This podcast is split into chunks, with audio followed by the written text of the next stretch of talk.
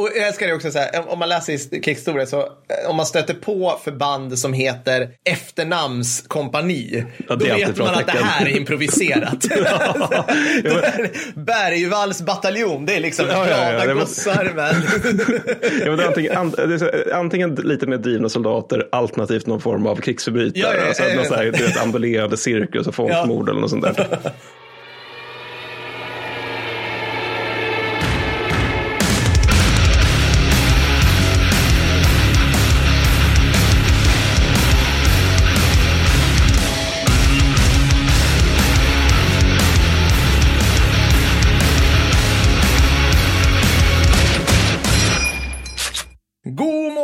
Jag skojar. Förlåt. Hej och varmt välkomna underbara lyssnare till Kickstory-podden. Det här är ju faktiskt ett specialavsnitt. Nej, det är inget specialavsnitt. Nej, nej, det är ett nej. avsnitt för våra patreons, Mattis. Nej, det är det absolut inte. Det här är vanligt heligt avsnitt. Har inte de fått rösta? Jo. Du De fick ju rösta. Men det här var ju som med Lundaslaget. Vi kunde inte bestämma oss mellan Lund och Barbarossa. Och då blev det så här 90-10 mot Lund. Det här var istället, ska vi ta första världskrigets elitförband eller för kvinnor under första världskriget? Och då blev det 55-45 till elitförbanden. Det var nära. Då, då ska vi göra om kvinnor någon gång. Ja, det är klart. ganska många som har hört av sig liksom, så kan inte göra någonting om kvinnor i krig. Och Mm. jag, jag tycker att det kan vi absolut göra. Men det blir, jag, tror det blir lite, lite, jag tror det blir väl ytligt om man bara har ett, ett avsnitt som heter kvinnor i krig. Ja, För att grejen är att kvinnor har ju liksom påverkats av krig och deltagit i krig under Ja. precis hela historien. Som det är så här, vi ska ha en timme om det. Ja. Och vi börjar med skyterna Ja, under ja, antiken. jajamensan, ja. Krigarkvinnorna liksom.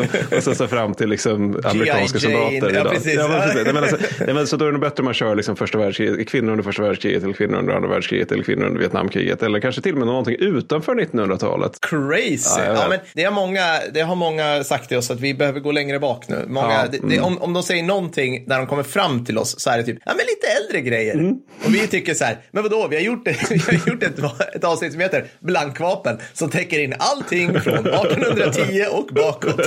Vad mer kan folk kräva egentligen? Nej, jag tycker ändå Fraustadt hade vi relativt nyligen. Det var ju 65. Det är, Ja, det är några två månader sedan. eller något. Men, men ändå. Det, det, men det är ju det med att eh, 1900-talet är ju vår safe, safe zone. Liksom. Ja, så är det. Det är vår trygghetszon. Och dit ska vi vara nu Mm. till det aldrig sinande populariteten i första världskriget. Kan vi få höra, kan jag få höra Marseljäsen kanske? Eller någon första världskrigsmedley.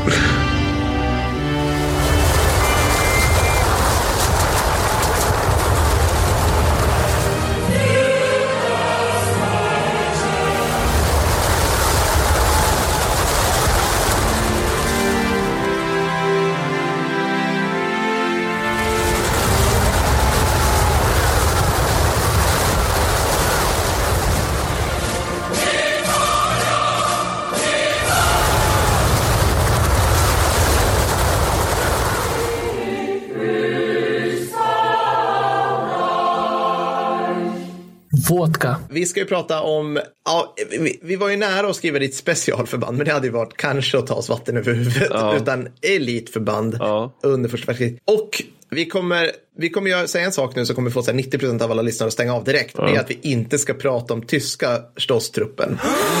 Nej, och det, där, det är så roligt det där för att eh, om, man, om man söker information om det här på säg das internet. Ja, eh, det är- där det vi ibland är. Ja, här är ju fördelen med att ha en, väl, en expansiv bokhylla. Där. Ja. Men, men det, det, det är ju att om man söker efter det, då är det liksom typ så här uh, Elite Soldiers WW1. Det är bara Stosstruppen. Ja, Ingenting ja, annat. Kanske någon enskild kanadensare också, som någon kanadensisk historiker har skrivit om att det här Ja, var i ja. praktiken Devgru. Men det här är ju bara Stosstruppen. Det är enbart Stosstruppen. Det är helt vansinnigt. Jag vet inte vad det beror på. För, jag, jag, jag, tror, jag tror det är någon så här kombination av att dels är det någon så här liksom veraboism fast bakåt. Alltså Ja. folk som gillar liksom så lite väl förtjusta tyska armén under andra världskriget. Liksom bara, ah, titta, det här.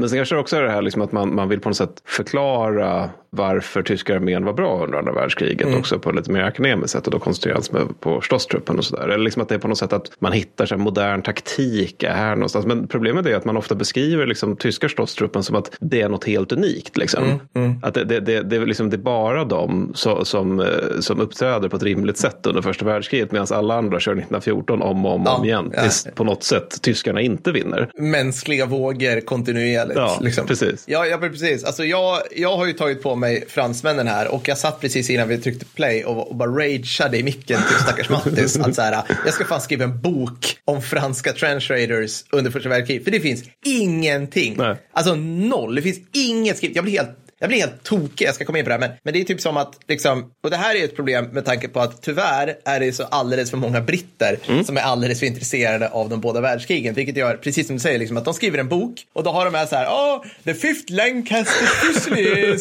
conducted raids och så har de om det, Ja. de snubbarna, liksom. Och sen har de så här 70 procent av resten av typ den här Osprey-boken som de fick liksom ett flak bärs att skriva om bara Storstruppen. Liksom. Ja, precis. precis. Mm, Så, så att liksom fransmän nämns ju såklart inte. Nej, liksom. nej, nej, men det, det gör något sådär kategoriskt för första världskriget. Det var, efter vår första, första världskrigspodd så var det ju fler som hörde av sig var så glatt överraskade över att Frankrike faktiskt deltog i det kriget. De liksom också med, med, med den äran så att säga. Alltså att de, de gjorde Ja. det ordentligt liksom. Ja, ja, precis. Nej, men sen, sen så finns det, ju, det finns ju en del om Arditti, men de pratade vi om i avsnitt 29, så Ja. de kunde vi inte gärna ta igen. Och sen så ryssarna har ju liksom en del under, under Bruslov-offensiven, men de är min uppfattning som att de är liksom mer så här att de, de bara, bara så lokaliserat fenomen till just den offensiven och ska få dem att överleva. Alltså att det, det är liksom inte det här formaliserade som är liksom det man är mer ute efter. Nej, och det, jag menar, armé, vissa arméerna startar ju första världskriget med typ, inte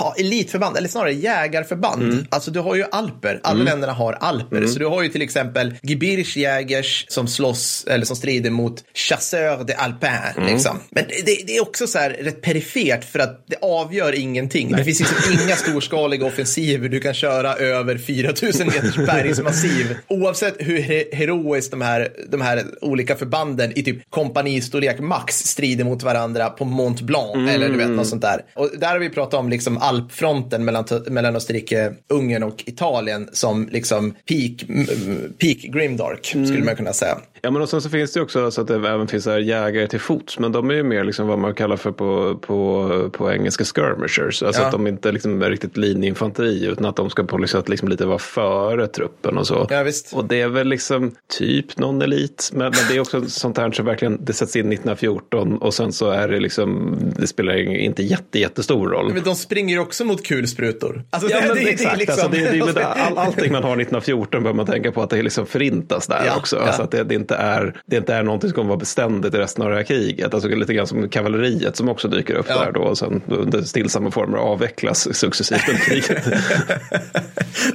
Nej, precis. Det finns, ja, ja, exakt. Så och det där kommer vi väl in på lite grann. Men ska jag, får jag börja med fransmännen nu känner jag? Ja, jag tänkte att vi skulle ha shoutouts också. Ja, förlåt. Vi har ju shoutouts. Ja, mm. Ja, Okej, Ja, men jag har då en från Jan-Åke Karlsson som eh, kommenterade på Facebook om vårt eh, avsnitt om flyktingkrigen. ja. Och då skrev han, jag förstod inte vad avsnittet skulle handla om. Det är bara, som riktigt, det är bara de riktigt tydliga rubrikerna inför avsnitten som gärna tycks ha för avsikt att notera. Typ hela VK1 eller Konrads avsnitt. Men det var ju en mycket intressant lyssning detta. Trots att jag jobbar ihop med människor med ursprung från merparten av de deltagande styrkorna för alla, för alla poletter bredvid ingången till frontalloben. Men det blev då en ännu mycket större positiv överraskning. Ni är så mycket klokare än man kan tro om man bara lyssnar de första minuterna på ett random avsnitt. Man borde laga lagstifta om att ingen människa fick skriva en enda rad på en kultursida i våra medier innan man lyssnar på det här och ytterligare minst 14 avsnitt. Då skulle nog den politiska debatten ta stora kliv framåt. Heder åt er. Okej. Jag tycker det var väldigt vackra ord. Jag- jag- Otroligt fint. Jag vill också att Magdalena Andersson ska lagstifta om obligatorisk lyssning på Krigshistoriepodden. Det tror jag skulle vara bra för våra lyssningar. Det här är sjukt viktigt. Vilket valfläsk skulle man ju kunna säga. Mm. Ja, Nej, verkligen. sossarna skulle ju hova hem nu. Supermajoritet, herregud. Här, jag, jag känner få lite så här nya Orban-stilen av Maggan om hon skulle börja liksom kulturlagstifta vad man ska konsumera. Men det är fantastiskt, det gillar vi. Dagens shoutout hörni, är till en trött amfbasse som ska på semester. Visst är det så Mattis? Ja, det är helt korrekt. Han, eh, du ska få höra, eller du som du trött amfbasse, ska veta att en kall grogg och konjak väntar på dig när du kommer tillbaka. Önskar en fanatisk präststudent som är också en av våra följare. Jag tycker väldigt mycket om våra präster. Ja, jag, jag tycker också det. Jag får så här skön 40k-känsla. Och fan, fantastiskt kul att den här stackars amfbasse också får lite kärlek från dem. Det är det. Så här va, Christian Edin skriver kära Krigsstorypodden. För sista ett kvartal sedan gick ni ut med en shoutout om mina vägnar. Den riktades till Erik, välfärdshjälten som blev av med två fingrar. Känns det. Stort, stort tack för den. Det här stämmer alldeles riktigt att vi sa. Denna hjälte, ättling av Snöstorm och Frost, lyckades nyligen kriga sig tillbaka till sin podd post ålades endast på sina hörntänder och ren vilja. Men i välfärdsträsket lurar många farochefer, mellanchefer, kunder och brukare. Således är nu Erik wounded in action igen, denna gång med bruten fot och andra blessyrer. Förlåt Erik att jag skrattar, men uh, det, detta inträffade under ledig tid med en kombination av öl, fotboll och en rulltrappa. Rulltrappor, säger jag uh, som bor på landet, är ju satans påfund. Man kan ju inte åka i dem, det är helt omöjligt. Alltså en trappa som rör sig, man hör ju, det här är gjort av demoner. Det skulle vara kul om ni kunde skicka en shoutout till Erik, en sann hjälte. Erik, för helsike krya på dig och tack för att du är en välfärdshjälte.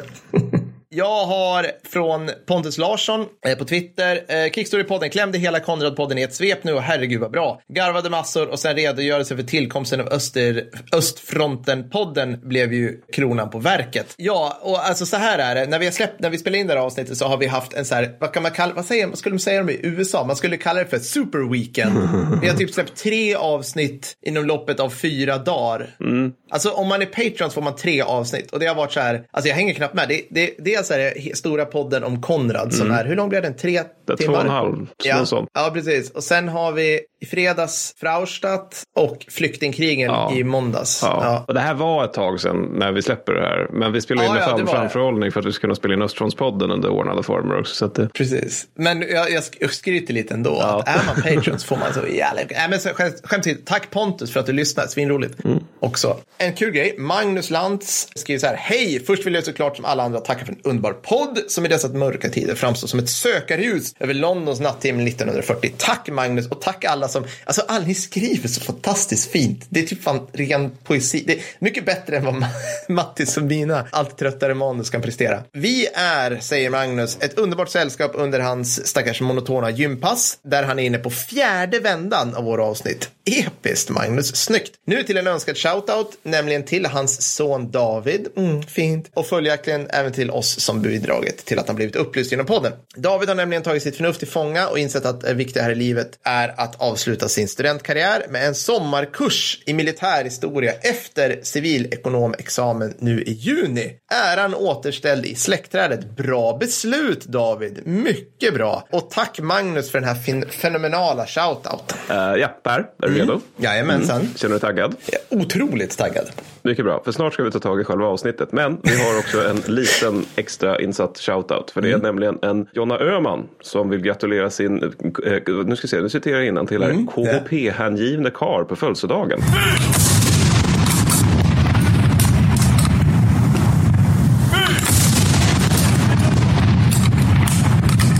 Och det sker nämligen imorgon när det här släpps. Ja, så vi, ja. vi gratulerar lite i, i förskott så. Ja. Och det är då till en Fredrik Persson från Hammenhög som gratuleras. Det är bra. Grattis mm. Fredrik. Vad roligt. Mm. I, Grattis, på en Fredrik. rolig ort också som jag aldrig hört talas om. Inte jag heller. Jag gillar att lära mig nya saker. Då så. Härligt. Hörni, om en vecka så ska vi faktiskt eh, kora en vinnare i den här eh, propagandatävlingen som vi ska kalla det. kommer bli helt episkt. Jag vill ta det här igen. Att vinnaren får alltså fem inramade affischer från World War-era, typ en tavelvägg, i storlekarna 21 x 30 upp till 50 x 70 samt vinnarposten inramad plus typ så 30 till 60 minuter fika med Mattis och mig, antingen digitalt eller IRL. Vi får se, vi löser det. Jag tycker i alla fall att ni ska omedelbart skicka in era fraser till den här äh, affischen som vi ska göra. Det ska alltså vara minst fem, max tio, liksom typiska krigshistoriepodden-fraser helt enkelt. Och glöm inte nu, du måste vara Patreon för att kunna delta. Jag tror det här kommer bli episkt. Jag ser extremt mycket fram emot att ta del av all er fenomenala kreativitet gällande det här. Det ska bli jättekul. Ja, eh, Mattis, mm. det här med krig, mm. det är mm. väl inget intressant Nej. om man inte får ha trupper som man kan kalla för elit. Elit. Kan vi föra elit-jingel? Elite! Ett, ett vi har begrepp som vi, vi ska låta snävet. Men det är ett begrepp som vi, vi också tagit avstånd ifrån. Det har vi verkligen gjort. Men, men samtidigt är det ett bra clickbait. ja, vi kan inte. Det här vi är slitna mellan att så här, leverera faktiskt bra content grundad i, i historia, fakta, vetenskap och allting och att så här, ja men kan vi få lite klick också?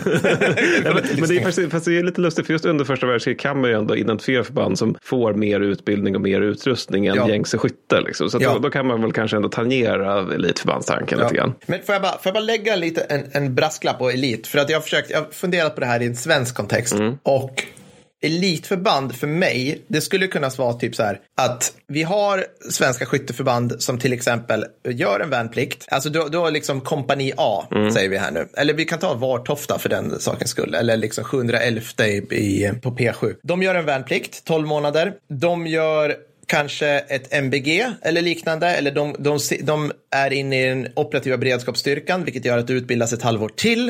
Eh, Det, är en, det är en kontraktsform och sen blir du, eh, står du i beredskap ett halvår. Ungefär som gamla BG, MBG 11 och MBG 8. Och sen får du säkert åka till Mali, säger vi. Nu försöker jag ha det så uppdaterat jag kan, men det kan vara daterat. När de kommer hem, Mattis, då, då blir de ibland av med all cool gear de fått, för det ska gå till nästa liksom, trupp som ska ner, eller liksom förbandsmassa som ska någonstans. Då är ju de i liksom det svenska liksom, stabspappersarbetet precis lika, precis lika fähiga Ja. som till exempel Mattis Bergvalls kompani kallas in till repövning. Just det, just Ett gäng lönnfeta småbarnsfarsor Ja. i 35-årsåldern, 15 år efter att de liksom klev ur kläderna. Slät modell 90. Slät modell, alltså på pappret liksom. Fast de här är svin, äh, liksom, svinkärva tactical beards dudes liksom. Men de skulle man ju kunna kalla för elitförband när de är i liksom när de är det prioriterade förbandet. Det skulle jag vilja säga. Liksom. Ja. Medan nästan alla förband, andra förband är ju, de är ju jägarförband om det ska vara elit i Sverige. Det är ju liksom, det försvinner upp i en annan liksom, Ja, och även liksom den här Malistyrkan har ju också då uh, USPen att de har liksom någon form av, av fälterfarenhet, alltså skarp fälterfarenhet som Ja. är ändå rätt ovanligt inom svenska förband. Eftersom vi inte Precis. krigar så mycket numera. Nej, men de får ju precis som Gross Deutschland fick under andra världskriget liksom, första tjing på bästa gearen i armén. Eller inte kanske inte bästa, det, det får säkert här FJS, men du förstår vad jag menar liksom, på den nivån. Så det är väl ett, ett, ett elitförband. Det vi ska prata om är ju kanske inte riktigt så, alltså det, det, det är lite mer så här herrarnas fria åkning, Ja. precis som hela första världskriget Ja. egentligen är. Man improviserar alltså, det är sig fram. Disney-krig det här. Ja. Ja. alltså, det, det är fantastiskt bra. Men fransk elit, jag vill bara säga, alltså, så, här, så här gick så här gick snacket ungefär någonstans 1915. Mellan britterna och franska generalstaben. så här, Okej, hörni, vi tänkte att ni kunde, du vet, likt tyskarna, sätta upp elitförband. Joffrey svarar, men de är redan fransmän. Eh, jo, men, jo, men om ni väljer ut de bästa och gör liksom enheter som kan ta på sig de svåraste uppdragen, ni vet, och bryta dödläget. Joffrey tittar på dem. Vad menar du? De är ju fransmän. ja, jag tänkte det. Men om ni, om ni, vi tänkte liksom skapa elitförband här för att ska, bryta dödläget längs fronten. De är redan elit. De är fransmän.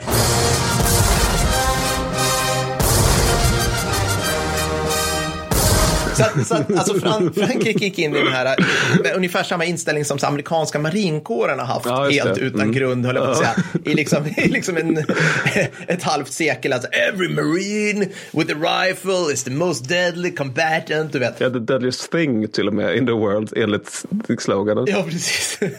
The most deadly thing in the world is a marine armed with a rifle. Bara, just det, vätebomber är också en sak. Ja, precis. Malariamyggan. Eh.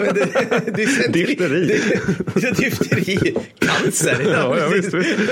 Rökning. Ja, skitsamma. men, men, då, eh, men precis så här var det. Alltså, det, var, det var lite grann att de ville faktiskt inte, mer eller mindre medvetet, bryta upp förband. Nej. Utan det de hade istället var ju alltså divisioner med god renommé och panache. Alltså så här, så, så, som du sitter liksom på mässen, konjaksfull som du är, en Ja. bättre fransk kväll, eller en helt vanlig vardag, fransk officer över första världskriget. Då är det de här förbanden du pratar om. Du säger till exempel att ja, jag tjänstgjorde i 11 infanteridivisionen 1905 till 1908. Åh, gjorde du? Det måste ha varit bra, för de är ju kända att ha raska gossar med Det är väl liksom lite ännu mer ära än bara vanligt fransk skytte.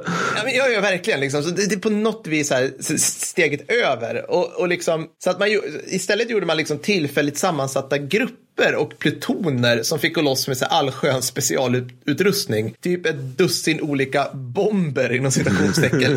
Kapten Haddock så här. Och det här kommer nu, alltså jag ska bara säga det som en, en, en spoiler, eller spoiler, men en, en, liksom en passus för resten av avsnittet. Att Per kommer nu ha försöka ha bilder framför sig på episka alltså trench raider fransmän. Vi ska lägga upp de här bilderna Ja. för jag kan, inte, jag kan bara inte göra dem rättvisa. Alltså Nej. vi pratar om, ah, det går ju att googla, men alltså det är goggles, det är liksom förskärare, det är bomber, det är pistoler, det är pälsar. Så de ser ut som en, kombination av liksom monstren ur Blair Witch Project och liksom Mad Max Fury Road. Ja, ja. Statister, jag kan liksom inte... Fast i Horizon Blö. Fast, alltså, det, är så, alltså, det är det som är så läskigt. De Ja. ser ut som skräckfilm. Men de har väl ganska ofta liksom lite kroppsskydd och sånt där också. Alltså att de har liksom alltså jag har för mig att jag sett dem där de har liksom, alltså det, det här med att man har rustningar i regel, att man står post Mm. under första världskriget. Men att de ändå har liksom så här, ja men typ, alltså kedjor framför ansiktet eller över händerna och sånt där. ja. Alltså att de, de, de ser lite, lite så här grimdark riddare ut också. Ja, exakt, det är mycket sånt och det är typ, eh, alltså, finns, finns liksom, alltså de eh,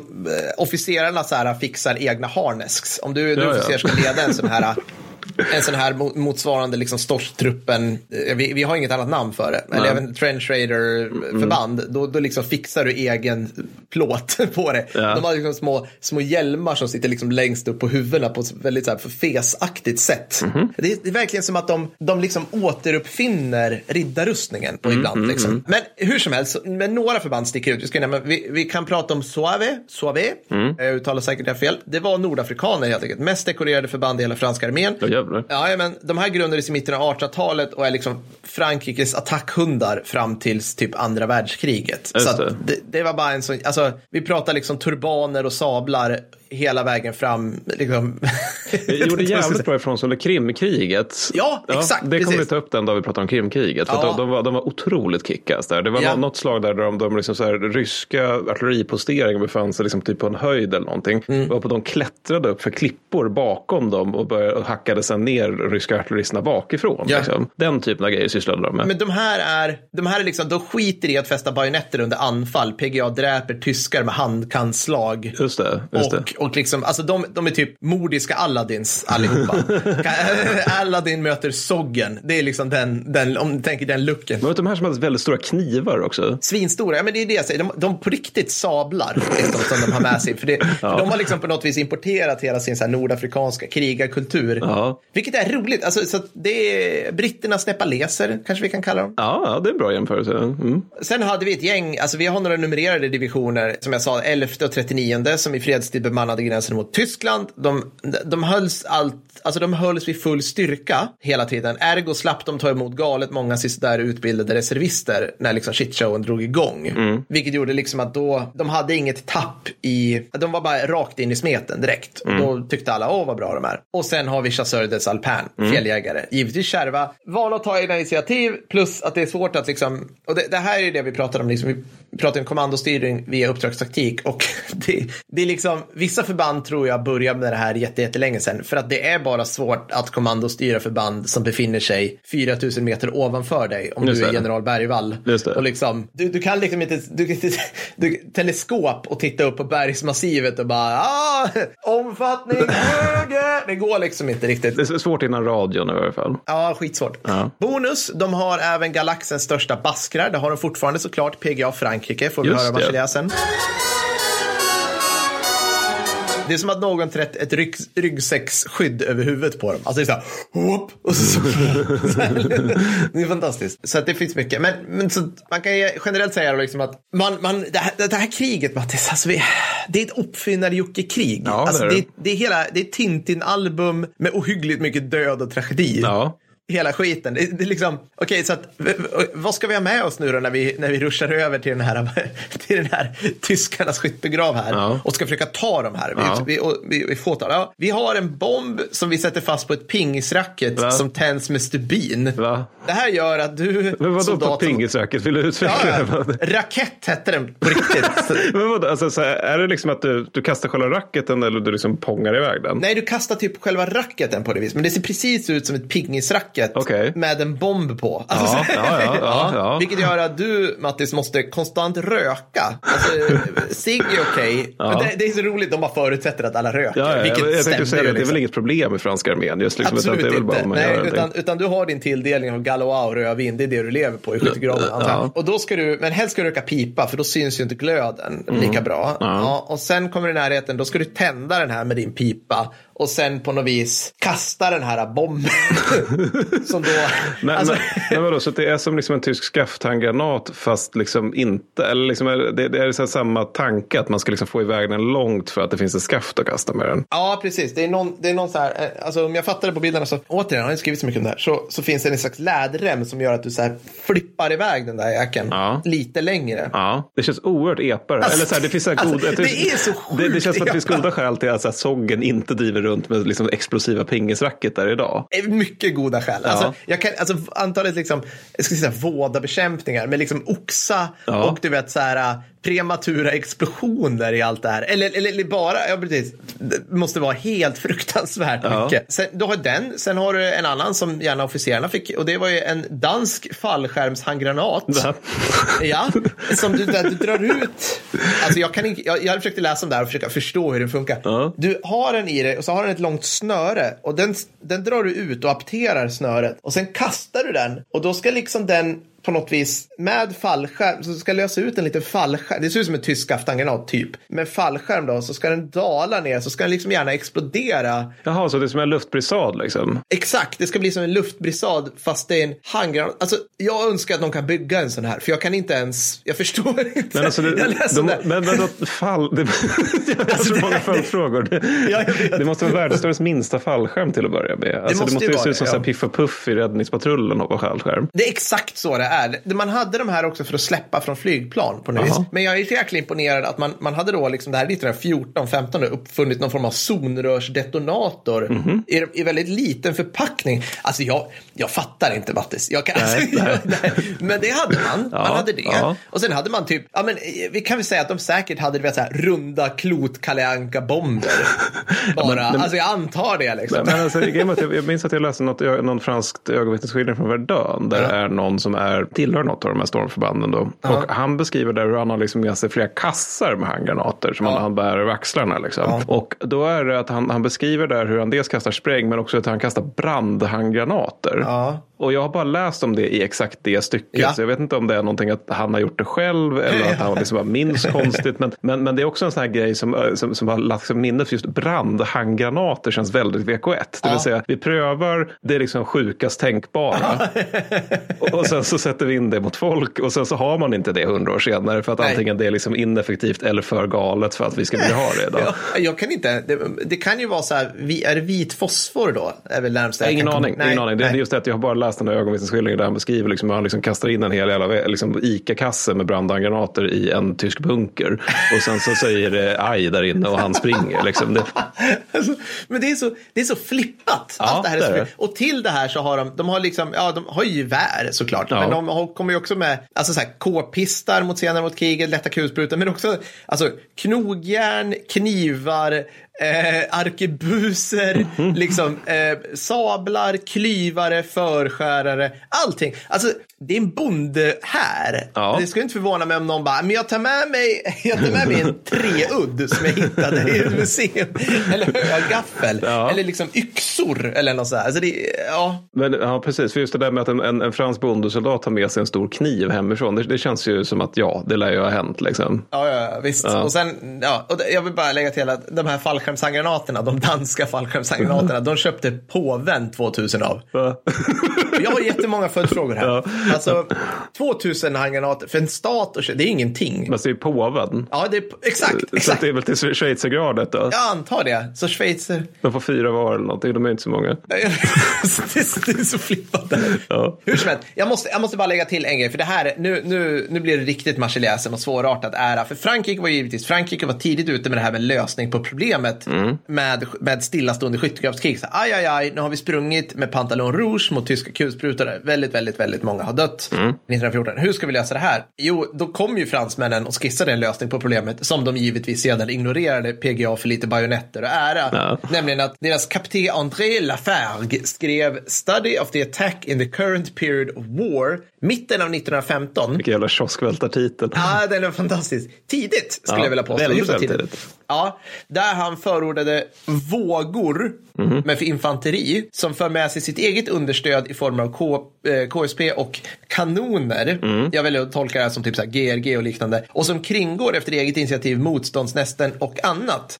Det han beskriver här är alltså typ mekaniserad krigföring innan det fanns något mekaniserat. Ja, ja. Alltså, jag, jag, han liksom, det, ska, det ska liksom gå fort fram på linje och sen liksom flöda genom terrängen. Och, och även just slåsstruppen. För Exakt, det var ju ja. exakt så tyskarna opererade 1918. Precis. Alltså, alltså att just, fast med infanteri, så de hade ju, inte, de hade ju sina 20 A- A7V-vagnar att skryta med. Liksom. Men, Ja. men alltså de har ju precis det där, liksom, gå på djupet, gå runt och också liksom små grupper med väldigt mycket för, för, för tiden väldigt mycket eldkraft. Ja, precis. Så att, så att han, var, han var extremt tidig. Han var med i ett svinpissiga slag där han blev sårad och låg i princip i sjuksängen och skrev så här. Hörni, jag har förslag på hur vi kan göra det här bättre.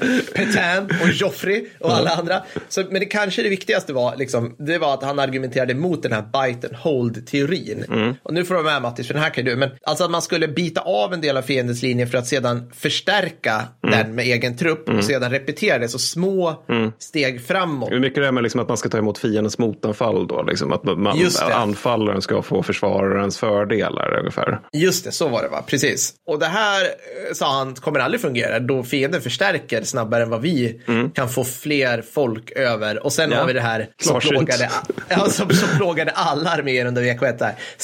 sambandsproblematik Mm. på liksom Ryssland i Ukraina-nivå. Det vill säga liksom att så här, vi har ingen fungerande samband bakåt alls. Liksom. Nej, det där vill jag minnas att det var Niall Ferguson som beskrev det, liksom att, att alltså, officerare tappade kon- kontrollen över sina soldater under första världskriget liksom i samma ögonblick som de hoppade upp på skyttegravarna. Ja, ja, För du, du har ju liksom fälttelefon, men den, sladdarna skjuts ju av hela tiden. Och sen så har du brevduvor, men de, de äter ju soldaterna upp eftersom de inte fått någon mat. Och sen så har du liksom rapportkarar och de dödas ju hela tiden, Ja, ja, ja. förutom de, de heter Hitler tråkigt nog. Ja. Och, så, så det, det, det är ju liksom helt hopplöst när de är framme vid- i stålstormen. Går liksom, ingen vet vart de är, ingen vet vad de gör, de bara är där på något sätt. Så, så man löser det bara 10 miljoner granater till på ungefär det området. Ja, ja. Ja. Jag, kan, jag kan tillägga också, liksom, jag läser ju om Gallipoli nu som jag gjort länge. Mm. Det här blir tråkigt för de som lyssnar det. Men det, där är ju så här extremt mycket, alltså, där är typ, det är på riktigt så att du kan se, alltså det är så här, okej, nu, har vi, nu har vi liksom fjärde Royal Navy-divisionen på riktigt, har sprungit upp i skyttegravarna, tagit de turkiska skyttegravarna 30 meter längre fram. Mm. Det är ändå typ omöjligt att förstärka dem. Just det. Mm. Alltså för, för att liksom tysk, eller eh, turkarna skjuter liksom enfilading fire, alltså flankerande eld och du vet, det går liksom. Så att, då kan man ju tänka sig hur det är liksom när vi pratar 500-600 meter på västfronten. Ja, det är nog också Genom problem. taggtråd, stridsgas, lera och krevad. Ja, liksom. Då ja. blir det skittråkigt. Men den där kaptenen, ingen lyssnade på honom förutsätter jag? Ingen lyssnade på För det är ju kaptenen, samma nej. år som de genomför champagneoffensiven med 145 000 Ja, ja. förluster som följde. Ja, precis. Men britterna läser hans Jaha, grejer. ja. Och vi tror också att tyskarna läste det här. Ja, För det, alltså, vilket är väldigt roligt. Vilket, ja, jag vet. Och de bara, ah, ich bin habe eine Idea, eh, this minuten, sådär. Mm. Och, eh,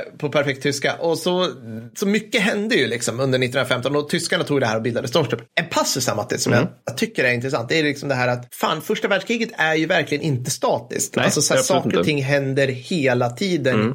Att försöka bry- alltså alla försöker med alla till buds stående medel att bryta dödläget. Liksom. Det tycker jag är intressant att ingen vill ha det. Nej, liksom. precis. Och orsaken till att de inte lyckas är väl just att alla sidor försöker. Alltså att eh, om britterna kommer på en bra idé så har tyskarna kommit på också på en bra idé. Och så får man testa de bra idéerna vid som. Och Ja. så, så visar det sig vilken idé som är bäst ungefär. Alltså att det, är liksom, det, det hade nog varit lättare om den ena sidan hade utvecklats men inte den andra. Ja, ja, precis. Ja, Jag, jag tycker det här är, det är fascinerande. Så att summering fransk ära, in med marseljäsen.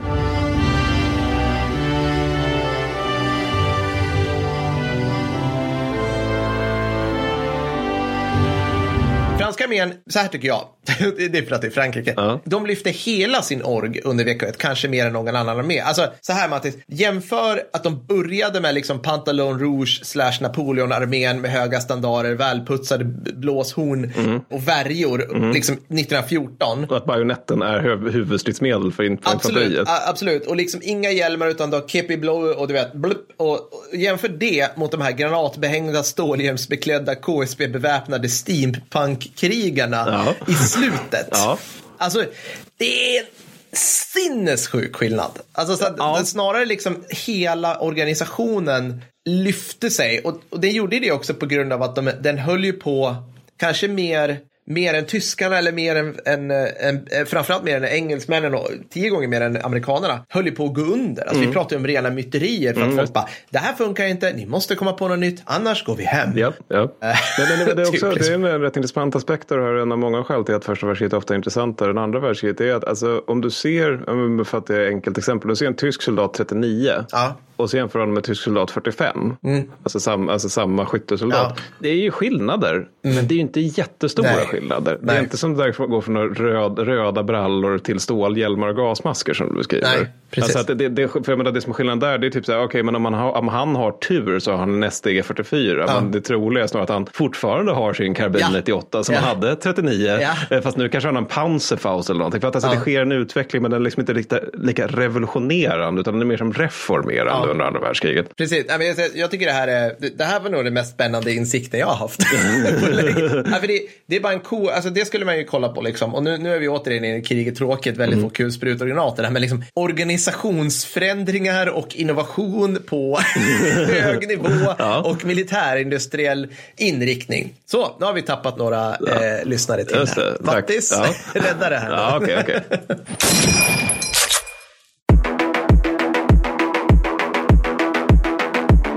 Till detta avsnitt har Gösta kommit på någonting alldeles nytt. Alltså. Oj, oj, oj. Han har nämligen börjat fila på något som kommer heta paddelhandgranater som är specialutformad produkt att säljas in till eh, drivna mellanchefer i Försvarsmakten som skulle kunna köpa det. Då, då har du alltså ett paddelracket då som alla de här mellancheferna känner sig väldigt hemma med. Och sen då om man ska storma en skyttegrav eller liknande eller någon insurgenthus alternativt ryskt rysk värn, då har man det paddelracket. Okej, det är kanske lite stort, men Gösta säger att det är väldigt lätt och enkelspelat. Jag menar enkelkastat och du så apterar du den och så kastar du liksom själva racketet och det går ju lite extra långt och den laddar väldigt bra. Mattis, du har väl redan provkastat några in i grannens, eller hur? Jajamän. Alltså, ni hör, det kan ju inte bli annat än exportsuccé. Gösta påstår att han har lovande känningar med Sovjet, så att vi tror att det här blir bäst. Vi behöver bara lite av er lyssnares pengar, så kommer det här bli en dundersuccé.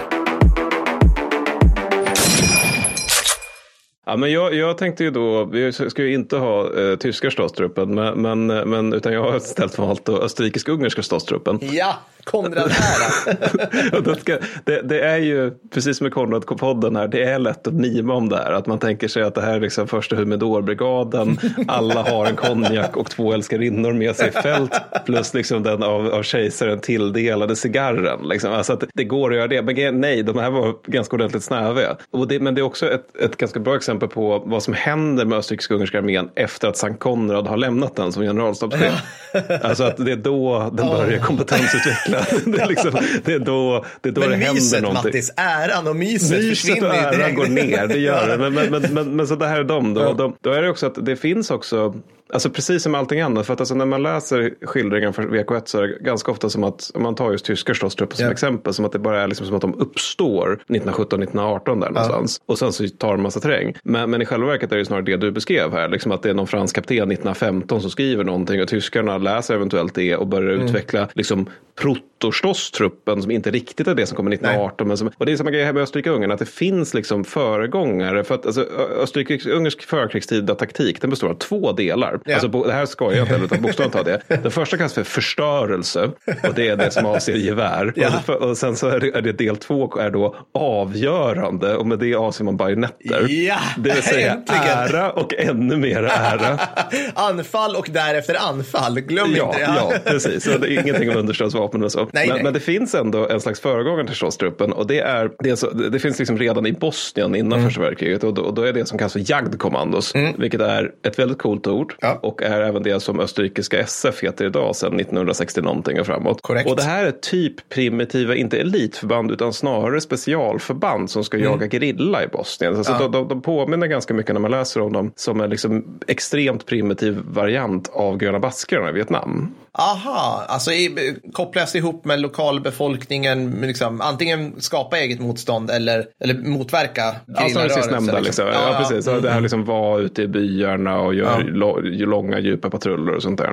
Och det, givetvis då, som där Österrike-Ungern finns det ju liksom ingen reguljär utbildning för de här Young Commanders eller liksom någon central organisation nej, eller något sånt där. Utan det är snarare liksom så här knäktar som är lite mer drivna. Ja, Ja, och jag älskar det också, så här, om man läser i krigshistoria så eh, om man stöter på förband som heter efternamnskompani, ja, då vet man att det här är improviserat. ja, Bergvalls bataljon, det är liksom ja, glada ja, ja, gossar.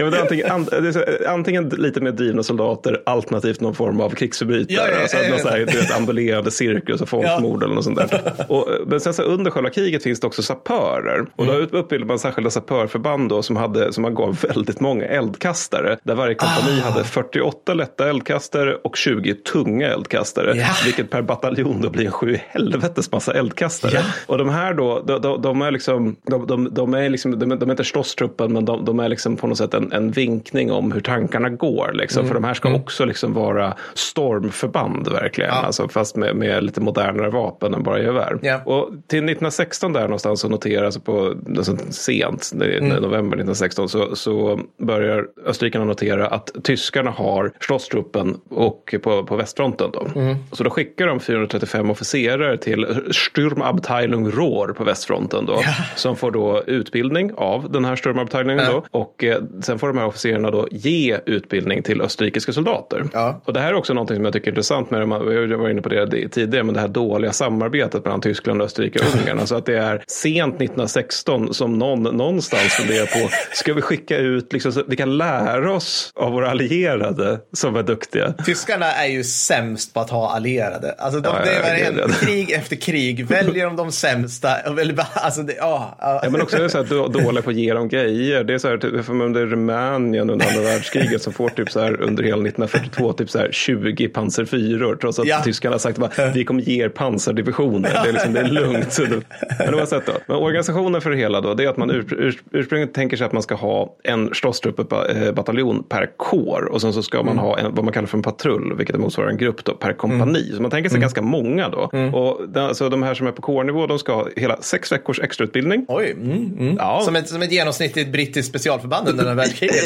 ja, precis. För att det har vi också de här de som var på kompaninivå, de har ju två veckor. Ja, ja precis. För det behövs ja. ju inte. Nej, och det här vill jag återigen poängtera är ju liksom den österrikiska eliten. Ja, och återigen, för 113 gånger vill jag jämföra det här med Soggen och dess liksom åratal långa. ja. Men det handlar mycket om att det är pågående krig. Man kan ju liksom inte slösa så mycket tid nu förmodligen. Nej, nej. Och eh, slåsstrupebataljonerna de ska väldigt sällan agera som bataljoner utan snarare som grupper och max som kompanier för de har liksom lite den typen av uppgifter där det passar med ganska små förband. Så. Mm. Och de ska, eh, utöver att de ska utföra stridsuppgifter så ska de också liksom gaska upp armén generellt. Då. Okay. Dels, dels genom att liksom Österrikes skytte kan peka på dem bara, de där är ju kompetenta. De, och de är inte tyskar, vad är det här? Och sen också genom att de ska ha liksom lite lyster, att ska, det ska vara liksom lite härligt med ett elitförband. Ja, så. men de ska glida runt så här i bakre områden och bara, där folk ska peka på dem i matkön och bara shit vad snäviga mm, de där mm, är. Exakt, liksom. så, mm, exakt så. Mm. Och det, där, det funkade även i tyska armén. För det, det finns någon ögonvittnesskildring jag läste för länge sedan där det är liksom, alltså det, det som du tänker, vi är så pass gamla så vi minns det, men du vet det här när eh, bronshjältarna kommer hem VM 94. Ja, ja. Mm, det är liksom den stämningen Oj. när ja. och kompani dyker upp på västfronten. Att de vanliga skyttet bara, åh herregud vilka Får vi hjältar. Höra klacken vrid ja, det är verkligen så.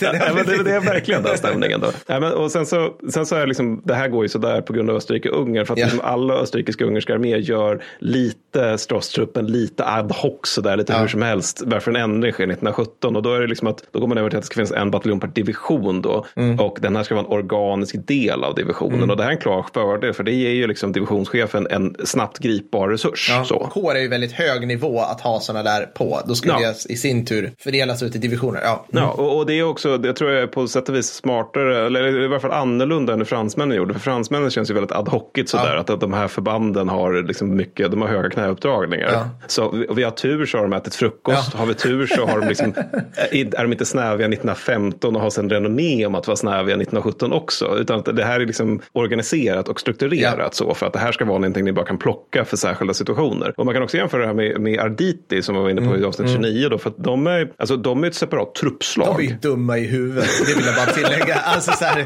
det, finns, det finns en förklaring varför fascism uppfanns i Italien, punkt. Ja, okej. det är helt Ja. korrekt. Men, men också Fortsätt, att de, ja. eftersom de är ett separat Ja. truppslag så, så känner de inte skyttet riktigt. Nej, just det. Alltså, Nej. de, österrikiska uh, Strosstruppen, de, de är ju liksom en del av divisionen, Ja. Mm. vilket innebär att de är liksom i samma fältkök så, som resten av Ja. skyttet. Medan Arditi är liksom de här som bara dyker upp och är liksom lite snobbiga Mm. och snofsiga. Så. Och den här omorganisationen till, tingar då till juni 1918 65 Strosstrutterbataljoner och 10 halvbataljoner på hela kukarmén, vilket är ganska mycket faktiskt. Ja, ja. Och det är inte bara pappersprodukter i din uppfattning? Nej, nej, det är precis. Utan det, det, är liksom inte, återigen, det märks att Konrad har fått sparken med det här laget.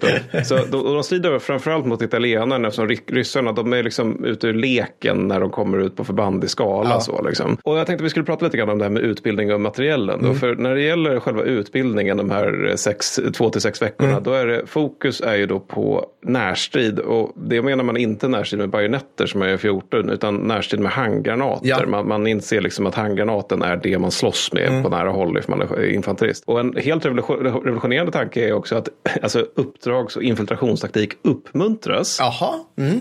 och praktiseras. Ah, jaha, alltså övas. Praktiskt. Ja, visst. Ja, ja, ja. visst. Och, sen de, de, fick ju, de fick ju liksom utbildning av tyskarna, så jag antar att det är liksom därifrån den kätterska idén kommer. Då. För här är det liksom att varje soldat ska kunna agera sin egen plutonchef. Mm, Alltså, Liksom lite grann som det var i Reichswehr efter kriget, att varje soldat ska kunna hantera uppgifter som är över att han är menig. Ja. Mm. Liksom. Men, men, men även liksom också att han, han, ska, han, ska, han ska kunna En taktisk nivå över sig själv. Liksom. Mm. Precis, men också att han ska kunna liksom, eh, röra sig med smällarna. Liksom. Alltså att Mm. han ska kunna liksom, på egen hand förstå att okej, situationen förändras med planen. Då kanske jag ska göra annorlunda Mm. istället för att liksom, bara brösa på enligt planen. Och de har också ett eget förbandsmärke, eller de har flera egna förbandsmärken. Men det vanligaste är en dödskalle av stål då, som de har på kragspelarna. But of vilket- course.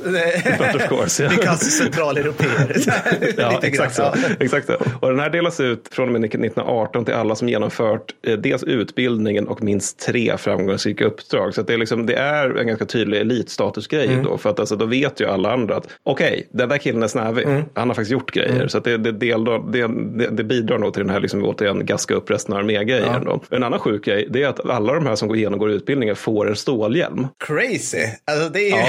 Ja, högvärdesföremål. alltså en gång. Ja. De, behöver inte, de behöver inte vänta på det. Nej. Vilket ju, det, det här är alltså absolut ingen självklarhet i kukarmén. Utan, utan då är det mer så här, du är menig, varsågod, här är en fältmössa, vi ser om du får en stålhjälm och sådär. Det kan vara hål i den stålhjälmen du får. Ja, I värsta men, fall så. eh, vi vi kan säga att det är rost. Ja.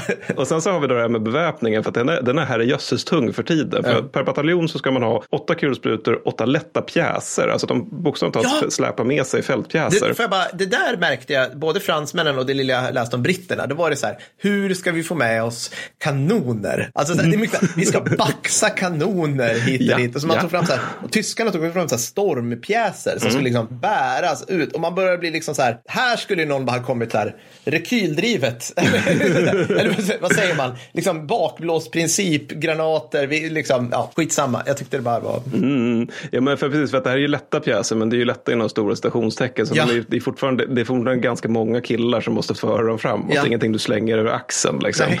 Nej. men så att du- de ska ha 8 KSP, 8 lätta pjäser, 8 GRK Mm. också, 6 eldkastare och plus ingenjörer. Och ingenjörerna är liksom en saga för sig. Mm. De är liksom bara framtunga med alla sprängämnen man kan tänka sig. Men det här är ju på bataljonsnivå och per grupp så är det istället att gruppchefen, det är liksom gruppchef och sen så är det vad man kallar för två handgranatskastare. Ja, ja, Och det är ja. liksom två soldater som bara jobbar med att kasta handgranater framför sig. Liksom. Man har fattat vad som är grejen i, Ja, ja, ja, det är bara rensa, rensa, rensa Ja. skyttegrav. Och sen så är det tre man med gevär som bär handgranater Ja, ja. åt de två tidigare. Alltså, så de, de, ska bara, de ska bara mata de här. det, det, är som, det är som liksom, i VK2 då är allt det här fast för KSP. Mm, precis. Har du tänkt på det? Då Ja. är det liksom så tyska skyttegrupper är liksom, vi har, vi har kulspruteskytten och sen har vi sju stycken assisterande KSP-skyttar. Exakt så. Exakt så. I praktiken. Liksom. Inklusive gruppchefen. Som, Ja, ja, och, och chefen är där för att klappa på KSP-skytten och säga att du gör ett bra jobb. Du är inte tjock, alla tycker om dig, folk skrattar åt dina dåliga skämt. Nej, Men sen så har de en farbror också Mm. som är liksom den som bär runt på alla spr- sprängämnen och alla så här, liksom den här dödslådan och Lattjo grejer Ja. som man har till den här här tiden. Ja. Plus två närskyddssoldater med gevär och de ska typ inte göra någonting. Nej. Alltså, de, de, de ska, alltså, tanken är ju att fienden ska dö på grund av handgranater och ifall närskyddssoldaterna måste agera då har någonting gått allvarligt Ja. fel. och sen så därtill naturligtvis slipade fältspadar, yxor, dolkar, knogjärn, pistoler, allt det där är ganska otrevliga. Och det här förvandlas, förvandlas liksom lite grann till 1918 men det finns ändå två tydliga poänger. Och det, är liksom, det ena är att det här till, till tingar väldigt mycket eldkraft för att, eh, eller snarare så här, det tingar så pass mycket eldkraft att en bataljon kan understödja sig själv. Ja. Vilket inte gäller 1914 utan där, där är det liksom på större nivåer Precis. som man jobbar med eldunderstöd på det sättet. Och därtill också att det här är väldigt modernt. Faktiskt. Ja. Alltså för att vara för hundra år sedan. För att det här är inte, det är inte så annorlunda mot hur min skyttegrupp såg ut i lumpen. Nej. Det var också så här, vad slåss ni med? Handgranater Ja. naturligtvis. För att vi ska slåss i väldigt tajta utrymmen. Liksom. Och eh, sen en annan modern grej som också är så här, den är modern och samtidigt är det lite sjukt att det här är liksom någonting man var tvungen att liksom, oh, det här måste vi utveckla. Det är ju att de får vita hjälmdok och snöblusar när de anfaller i snö. Ah, så att de inte är så här perfekta silhuettmål mål som springer exakt, mot... Ja, exakt. Ja. Mm. Ja, ja, precis. Så att, men, och det, men det, här är, det, jag vet inte, det är på något sätt å ena sidan, ja, det här är ett bra steg i rätt riktning. Å andra sidan, är, ni behövde alltså tre år av totalt krig för att Ja. räkna ut att det här kunde vara en skön idé. Men sen också ut- utöver då det med, med, med handgranater så är ju naturligtvis eldkastaren ett av de viktigare vapen för de österrikiska slagstrupperna. De lägger faktiskt mycket större emfas vid den skulle jag säga, än vad tyskarna gör. Ja, och tyskarna lägger ändå hyfsat stor emfas. Ja, till skillnad mot, de, de väst, eller, till mot Antanten så har ju de alltså eldkastare, både tunga och lätta. Medan Mm, visst. jag tror britterna och fransmännen, de körde bara, de hade typ tunga ibland, men ofta så kör de det här med eld, alltså att frambringa eld på fienden. Det är en väldigt Mm, precis. teknisk term det här. Då var det liksom mycket typ så här, ja, men GRK, alltså så här, någon form Mm. av incendiaries som bara man sköt. Jo, men alltså de finns ju, men, men jo, visst, tyskarna Mm. har en större emfas. Men, men österrikarna är liksom pyromaner. Det, det är liksom så här, det är en sån återkommande grej i deras eh, liksom, instruktioner. Och så där. Det är att, och sen så ska vi ha eldkastare också. Ja. Och de här är ju, det är ett otroligt nasty vapen. Men, alltså det, men samtidigt är det praktiskt för att det, det, syftet med det är framförallt att det ska skrämma upp fienden. För väldigt få människor vill bli brända till döds. Nej. Och sen också i värsta fall också döda honom i trånga utrymmen. Och det fungerar, alltså det, vi hittade ett exempel här som visar på ungefär hur det fungerar. För det var liksom i Alperna då när österrikiskt anfall tränger ner italienare i några järnvägstunnlar. Oh. Och så angriper de från ena hållet med just eldkastare. Ja. Och då är det ju liksom att alltså, italienarna springer sin väg. Ja, ja. Och sen så går de ut och blir dödade av österrikare som står på andra sidan järnvägstunneln. Ja. Och det är det, med till stor del det som är syftet, alltså att det är ett rent terrorvapen Mm, för att det är så jävla nasty.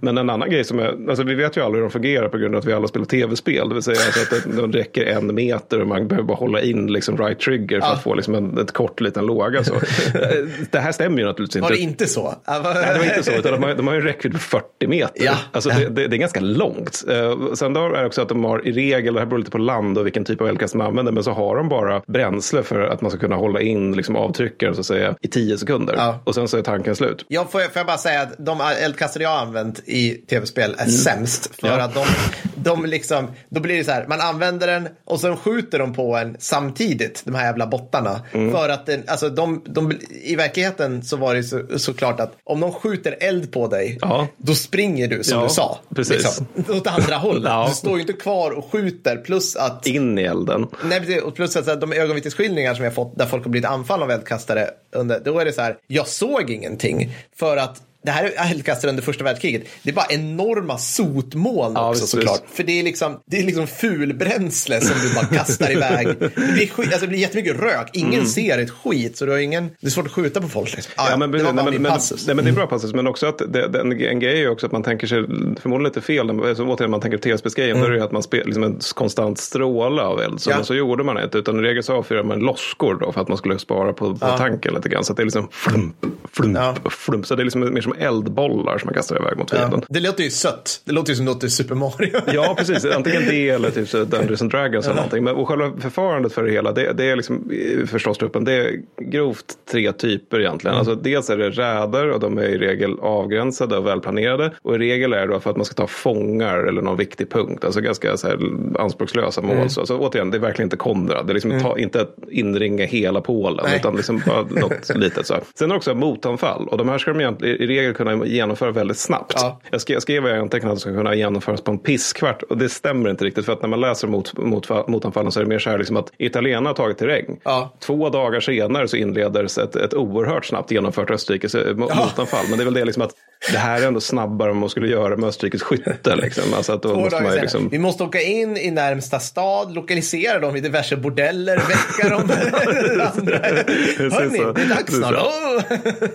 Ja, okej. Exakt så. Exakt. Så. Eh, Men, men, sen, men sen också den tredje varianten det är att de ska liksom, så att säga, bereda väg för hären. Mm. Och det här, det här är liksom ganska likt det här 1918 tyska förfarandet. Alltså att man använder ståstruppen som spjutspets som ska slå upp bräscher. Liksom. Mm. Och genom de här bräscherna så ska liksom resten av armén strömma igenom. Mm. Och i praktiken, egentligen oavsett vilket förfarande man väljer så är, så är det ganska snarlika liksom, anfallsförfarande. Alltså att man inleder med ett kort eller inget artilleriangrepp. Sen så anfaller man helst i dåliga siktförhållanden. Då. För grejen, och, och, och sen därtill så ska ju liksom också ståstruppen följa det egna artilleriet om det förekommer väldigt tätt inpå. Alltså det, de ska röra sig alltså, så att det faktiskt är farligt för dem själva. Då. Så det här är nog lite svettigt. Ja. Sen då så ska också egna förbandens eh, KSB hålla nere fienden snarare än försöka döda honom. Ja. Det är också liksom en grej som de lär sig att det här, det här ska vara nedhållande eld. Ja. Och eh, de anfallande har då sandsäckar med sig Ja. som de ska använda för att bättra på fiendens ställningar. Ja. Så de ska liksom bara kunna slänga upp dem. Och ibland bär de också så här stålsköldar och skit för att de ska kunna ta emot fiendens eld. Ja.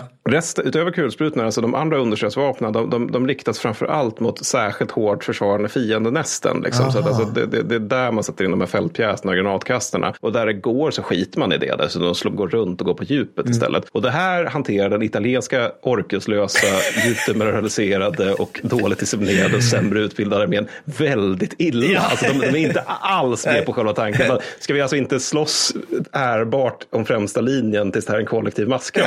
Nej, nej. Det, jaha, oj, ni är bakom oss och då kollapsar liksom hela regementet och sådär. Och samtidigt så ska vi tilläggas det att det, det, här, återigen, det här är ett ganska modernt sätt att föra krig på. Det är väldigt långt ifrån det här liksom förgöra fienden med gevär och sen avgöra slaget med bajonett. Det är väldigt långt ifrån det. Precis. Snarare återigen modernt. Men samtidigt ska man också komma ihåg det med att ståstruppen är inga övermänniskor utan de lider av precis samma problem som alla VK1-soldater. Det vill säga det finns indirekt el- eld, det finns inte pansrade fordon. Ja. så att det blir som det blir. Liksom. Så, så jag har två exempel på operationer då, det man ju dra ganska snabbt. Men, men, men alltså just för att stryka under det här då, liksom vad som var för och nackdelar. Det ena är, det första är då en som skedde i Dolomiterna 9 april 1917. Då är det liksom små, det här är liksom snarare betraktat som en räd då, för att då är det liksom små grupper med ståstruppen som angriper italienaren, italienaren genom improviserade snötunnlar. Ja, bara där liksom. Då, Ja. Dolomiterna är alltså ingen chokladsort utan det är typ bergskedja. Ja, Eh, ja. och det här, alltså, det här med snö, snö och istunnlar, det är så pass vanligt att det är liksom en egen bildkategori på det, där, där det är liksom, vad fan heter det, Pre- Presshavskvartiers avdelning på Wikimedia.com. Och så där är det någon som har liksom tankat ner alla deras bilder de tog. Och, och då, då är det så här snedtunnel, en egen, där det bara är folk som går omkring i så här, jag vet inte, så här icepunk-stämning. Och själva framryckningen döljs dels av en snöstorm och dels av dimma. Mm. Och de lyckas då inringa en italiensk pluton som, som tillfångas. Mm. Och den italienska lokala chefen, han har ju naturligtvis bett om förstärkningar sedan länge, men har givetvis inte, ingen har lyssnat Mm. nej, nej. på. Och en av de österrikiska eh, löjtnanterna som chef över hela dödas under återtaget. Och det här, det här är väl en väldigt typisk räd, Mm. liksom, det vill säga alltså en framgångsrik räd. Det vill säga det går snabbt, det går effektivt, man inringar italienare, ganska litet för, förband italienare och officerarna dör. ja. Mm. Det, det är så det går till. Ja. Men sen om man ska ta lite större grejer, då brukar det framhållas ibland som en av de stora framgångarna. Och vi ska nu komma till Men bara säga blodig jag antar bara som en lärdom är att det måste ju gå snabbt. Annars hinner ju italienarna få förstärkningar. Eller no, Ja, alltså någonting Mm, händer. precis. Så det måste ju ske nu. An- Om det här blir minsta utdraget, då blir det Ukraina-kriget. Alltså, Ja, precis, då, då är det kört. Då, är det liksom, kört. då, för kommer de, för, då kommer de liksom bara få, in vågor med bondesoldater med högafflar och sen så kommer de bara hälla ner artilleri illa riktat men mycket mot en ställningar och då, då är det kört. Liksom. Ja. Men sen en som brukar framhållas som, som Österrikes ståstruppens kanske främsta stund det är anfallet mot Monte Ortigara 25 juli 1917. Då. Och det här är, eh, det här är då det här är ett motanfall då och det här sker då mot italienare som har tagit höjderna två- eh, 2071, 2105 och höjd 2201. De tar det här 10 Ja. juli då. Vilket är höjdmeter på de här antar Ja, jag tänkte ju säga det. Att det här är liksom, det här, för att stryka under, det här är hur höga de här topparna är. Så, så på två kilometers höjd ska vi nu genomföra ett motanfall. Vad är Åreskutan? där? Den tusen meter. Alltså det är, det, jag ingen ja, det är högt det här i varje fall. Ja. Hur högt är Kebnekaise? Ja, men det är någonstans där, tror jag. Okej, Två- men så att då, ja, man ska alltså mm. anfalla 3000 italienska italienare i befästa ställningar i uppförsbacke på Kebnekaise-höjd Ja, ungefär. ja ungefär så. Mm. De som ska göra det här småsvåra ändå, Ja. det är åt- 800 ståstruppen och 4 500 vanligt österrikiskt skytte då. Ja. Och man, man inleder då med ganska rejäl förbekämpning då, för att det, det är alltså 90 ton granater som sätts in mot italienarna under 20 minuter. Alltså, så det är en kort men stark stöt då. Och italienarna blir liksom då så pass förlamade att det är egentligen bara en av höjderna där, där de liksom kan göra organiserat motstånd. För det, och rest, I övrigt så kan österrikarna framrycka ganska eh, motstött, eller ostört på grund av att den här eldstöten var så pass organiserad. Och då är det ju österrikiska eldkastarna som tar täten då. Och efter kommer då skyttet, eller liksom handgranatsoldaterna då. Och italienarna rensar successivt ut från så här tunnlar och grottor och skyttegravarna. Och när allting är sagt och gjort så är det här en väldigt stor framgång för österrikarna. Av den anfallande styrkan på, då ska vi se här, 5300 man, så räknas 4000 som förluster. Ja, ja, ja. Mm. ja. Det här är alltså en, en av de största framgångarna överhuvudtaget. Absolut. Och, och, och italienarna de, de, de blir ju av med topparna. Det är liksom så här hela, hela bataljoner som upphör att ex- ja. existera. Liksom det, är bara, det är bara krigsfångar så tar österrikarna 1800. Så de italienska förlusterna är förmodligen högre. Ja. Och, men det är fortfarande så att förlusterna är ju groteska. Ja. Verkligen. Alltså även i ett framgångsrikt Ja. anfall. Ja. Och det här är också så här att väldigt många av de här är ju liksom det österrikiska imperiets verkliga elit. Och det, det, är liksom, det här är bara två axplock. Men det finns samtidigt liksom ett antal trender när, när, när det gäller de här två, de otaliga räder och operationerna som genomför. Det är att i regel så är ståstruppen mer framgångsrika i att ta terräng än gängse skytte. Ja. I regel, notera att det här är i regel, Ja, ja, inte alltid, tillfogar en fiende högre förluster än själva li- lider. I regel drabbas det dock med, själva av extremt höga förluster. Och det här sliter ju ner förbanden också. Det gör även liksom att specialutbildat manskap går åt i väldigt, väldigt rask takt. Så. Så, så generellt så klarar sig stråstruppen bäst i räder och lite sämre i, i stora operationer. Så Piavefloden till exempel var, var inte deras bästa stund. Nej. Och orsaken är egentligen att de stora operationerna, där är liksom att det händer så mycket mer och de sätts in som brandkårsstyrka så mycket oftare. Så att de, liksom, de, de har svårt att vara lika duktiga där, för det är så mycket svårare att pl- planera en stor operation än där och göra den här lilla stöten. Så överlag är det liksom att österrikisk-ungerska ståstruppen, det är en bra idé som kostar många sol- duktiga soldater livet. Ja, precis. För att göra en lång historia kort. Ja, men och sen också så här, det är ett typ av förband i ett industrikrig. Vilket Ja. gjorde att de här tre höjderna var jättebra att de tog dem. Men det var ju inte Rom ni tog här. Nej, alltså det, nej, det var liksom, det är en bit kvar. Det var, det var återigen så här, ja, nu är vi här då. Och vad bra då. Vad betyder det här? Ja, det är högst oklart. Ja, liksom. men lite så. Lite så precis. Men eh, det var det jag hade. Jag har också en vad, vad jag har lärt mig si- sist. Har du då? Det har jag också såklart. Det här har vi fått, eh, vad heter det, erbjudande om, vad ska man säga? Önskemål om att vi ska återinföra, så det gör vi såklart nu. Mm. Ska, vill du börja Mattis? Say what? Vad du har lärt dig sen sist. Ja, alltså grejen att jag, jag har lärt mig rätt mycket om en, så, om en person som inte riktigt går... Det här, det här är en person som jag gärna hade gjort ett avsnitt om. Ja. Men grejen är att det här har väldigt lite med krigshistoria att göra. Så, att, så att det, det, det går inte riktigt. Så att jag, jag gör det här istället. Jag har nämligen lä, lärt mig väldigt mycket om Ester Blenda Nordström. Okej. Mm. Vet du vem det är? Eh, nej, det är jag ingen Nej. aning om. Det borde du veta, för du är gammal journalist. Ja. Eh, Nej, men jag, jag läste en bok om henne och hon var en, en, en, av, en av mycket tidig eh, kvinnlig journalist i Sverige. Mm. Och hon var också, alltså hon, hon, är, hon har så här alkoholkonsumtion på Johan Baner-nivå. Men Mycket också så här väldigt, alltså, halvt revolutionerande när det gäller svensk journalistik. Så att hon började med, alltså hennes, för, hennes genombrott var att hon wallraffade. Hon, upptäckte, alltså, hon uppfann typ wallraffande Ja. med att vara piga i en månad i en bondstuga på tidigt Ja, 1900-tal. Och det är ju liksom så här, det är ju så här Stockholmsjänta från övre borgerlighet då, som ska Ja. agera piga. Det är Ja. liksom så här bara daglig tortyr. Det är så här bara, okej jag sover fem timmar, jag jobbar precis hela tiden, på söndag är jag ledig två timmar och så, så är det bara så. Och det här var liksom skitviktigt för att det ledde, det ledde liksom till så här att man, man, hade, man var tvungen att få upp ögonen för att Ja. jaha, vi behandlar tjänstefolk som trälar. Liksom. Att, Ja. Jaha, vi måste ha lagstiftning som reglerar arbete. Sen gjorde han precis samma grej fast han bodde med samer under ett helt år. Ja. Och sen fortsätter hennes liksom så här oroliga själ att liksom hela tiden hitta nya äventyr under resten av livet. Hon så här Ja. åker till Finland under inbördeskriget, räddar tusentals genom att, skicka, att fixa mat till liksom svältande finländare. Hon, hon fäller en svensk regering. Hon bor bor i östra Sibirien i flera år under 30-talet när det Ja. är liksom lite stökigt, så nära vulkaner och sådär. Ja. Är, bli- hon, hon, eh, hon agerar luffare i USA hon, tå, så, hon åker tåg under tågsätten. Så hon åker liksom på de här stålgrejerna som, som Åh. tåg, tåghjulen sitter ihop Åh. i.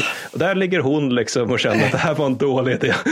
det här är mitt yrke nu liksom. Ja. Ja, men så, så hela hennes liv är som ett enda stort och väldigt så oroligt äventyr. Där, alltså hon är liksom som en Ernst Jünger som aldrig kom till kriget. Att hon hela Ja. tiden hittar den där nästa kicken verkligen. Ja. Så svinintressant person, läs ett jävla solsken, en jättebra bok. Så. Heter den Ett jävla solsken? Heter boken Ett jävla Ja, solsken? för det var hennes smeknamn. Hennes föräldrar kallade henne så. det är ju fantastiskt. Men är inte en ganska intressant figur, eller hur? Ja, det låter fantastiskt intressant. Och vi kan Alltså, inte göra en poddavsnitt där, så nu du Nej, gjorde kortversionen. Ja, jag gillar det. Och jag fastnade såklart. eh, Det första du sa var att hon, hon drack som eh, Johan Baner. För att det gjorde journalister. Det skulle journalister göra. Vi, mina lärare när jag gick journalistutbildningen var eh, om man säger så här, hade vi haft en viss kontakt med den alkoholkulturen Mm. och berättade liksom så här, gärna att så här, ja men de hade ju såklart ölkranar på kvällspressen på Aftonbladet och Expressen på det bättre, en bättre tid, klara Ja, ja, där. Innan, tid. ja, ja, absolut. Jag har inte alls det här. Jag har om, eh, det här undrar jag om jag pratar om, men israelerna har gjort det största militärpranket ever Mhm. i min värld. Jaha. I över 30 år har de haft ett PV-robotsystem som sett exakt ut som en helt vanlig Merkava Mhm. och bränt runt med. Och jag, bara, jag fick lära den här nyss och då har det liksom varit så här att i typ tio år så har folk sagt typ att är inte det där någon specialvagn? Och israelerna bara nej. Och folk bara okej. Alltså, det, det är så här, jag är så imponerad över att man kan nu, nu för tiden kan hålla sådana, alltså du kan, du kan vara så hemlig, förstår du? Jag vet att inte någon TikTok-basse liksom sitter inne i det och bara kolla, det här är en PV-robot. Ja, men typ så här, att någon har vaskat fram det här. Att det finns någonstans liksom, så att, så att, och då finns det till allmän kännedom. Men nej, nej, nej, utan de har haft det här i 30 år. Ing, har jag liksom hållit det där och då är det, det ser jävligt coolt ut. Det är alltså, tänk dig en helt vanlig Merkava-stridsvagn. Fast hela tornet är fake. Jaha, ja. Och när de ska aktivera den, då höjer sig en låda upp från tornet med 12 stycken så här Spike PV-robotar i. Va? Ja, så att, och, bara, och bara sprider ond bråd död mot allt pansar som finns. Så det här var dödshemligt, men det är inte hemligt längre. Jag tycker, bara, Okej. jag tycker bara det är coolt. Ja, det är Den ganska coolt, det heter det. Pers, tror jag. Själva, det är någonting på eh, hebreiska. Mm. Så det är lite ballt. Det är lite ballt. Ja, så jag, jag körde MÖP-grejen där. Ja, och ja, du nej, det, körde är, kultur. det, det, det är därför de är här. tror jag. Så att det, Jag tror det. Men det var fantastiskt. Bra, vad gör vi nästa gång Mattis? nästa gång så ska vi, eftersom folk har pratat om att vi ska prata om mer äldre grejer, så ska vi äntligen prata om korstågen, kolon, de Ja. lolliga bitarna. Åh, alltså det kommer bli fantastiskt. Jag kommer snacka om fjärde och sjätte korståget. Det Alltså, är- det är lulligt bara att det finns så många. Ja, alltså, men bara det där är, humorn. Det är, så, det, det är sån fars. Alltså det, det är Ja. tragiskt men det är en fars. Alltså särskilt, särskilt sjätte. Det är underbart.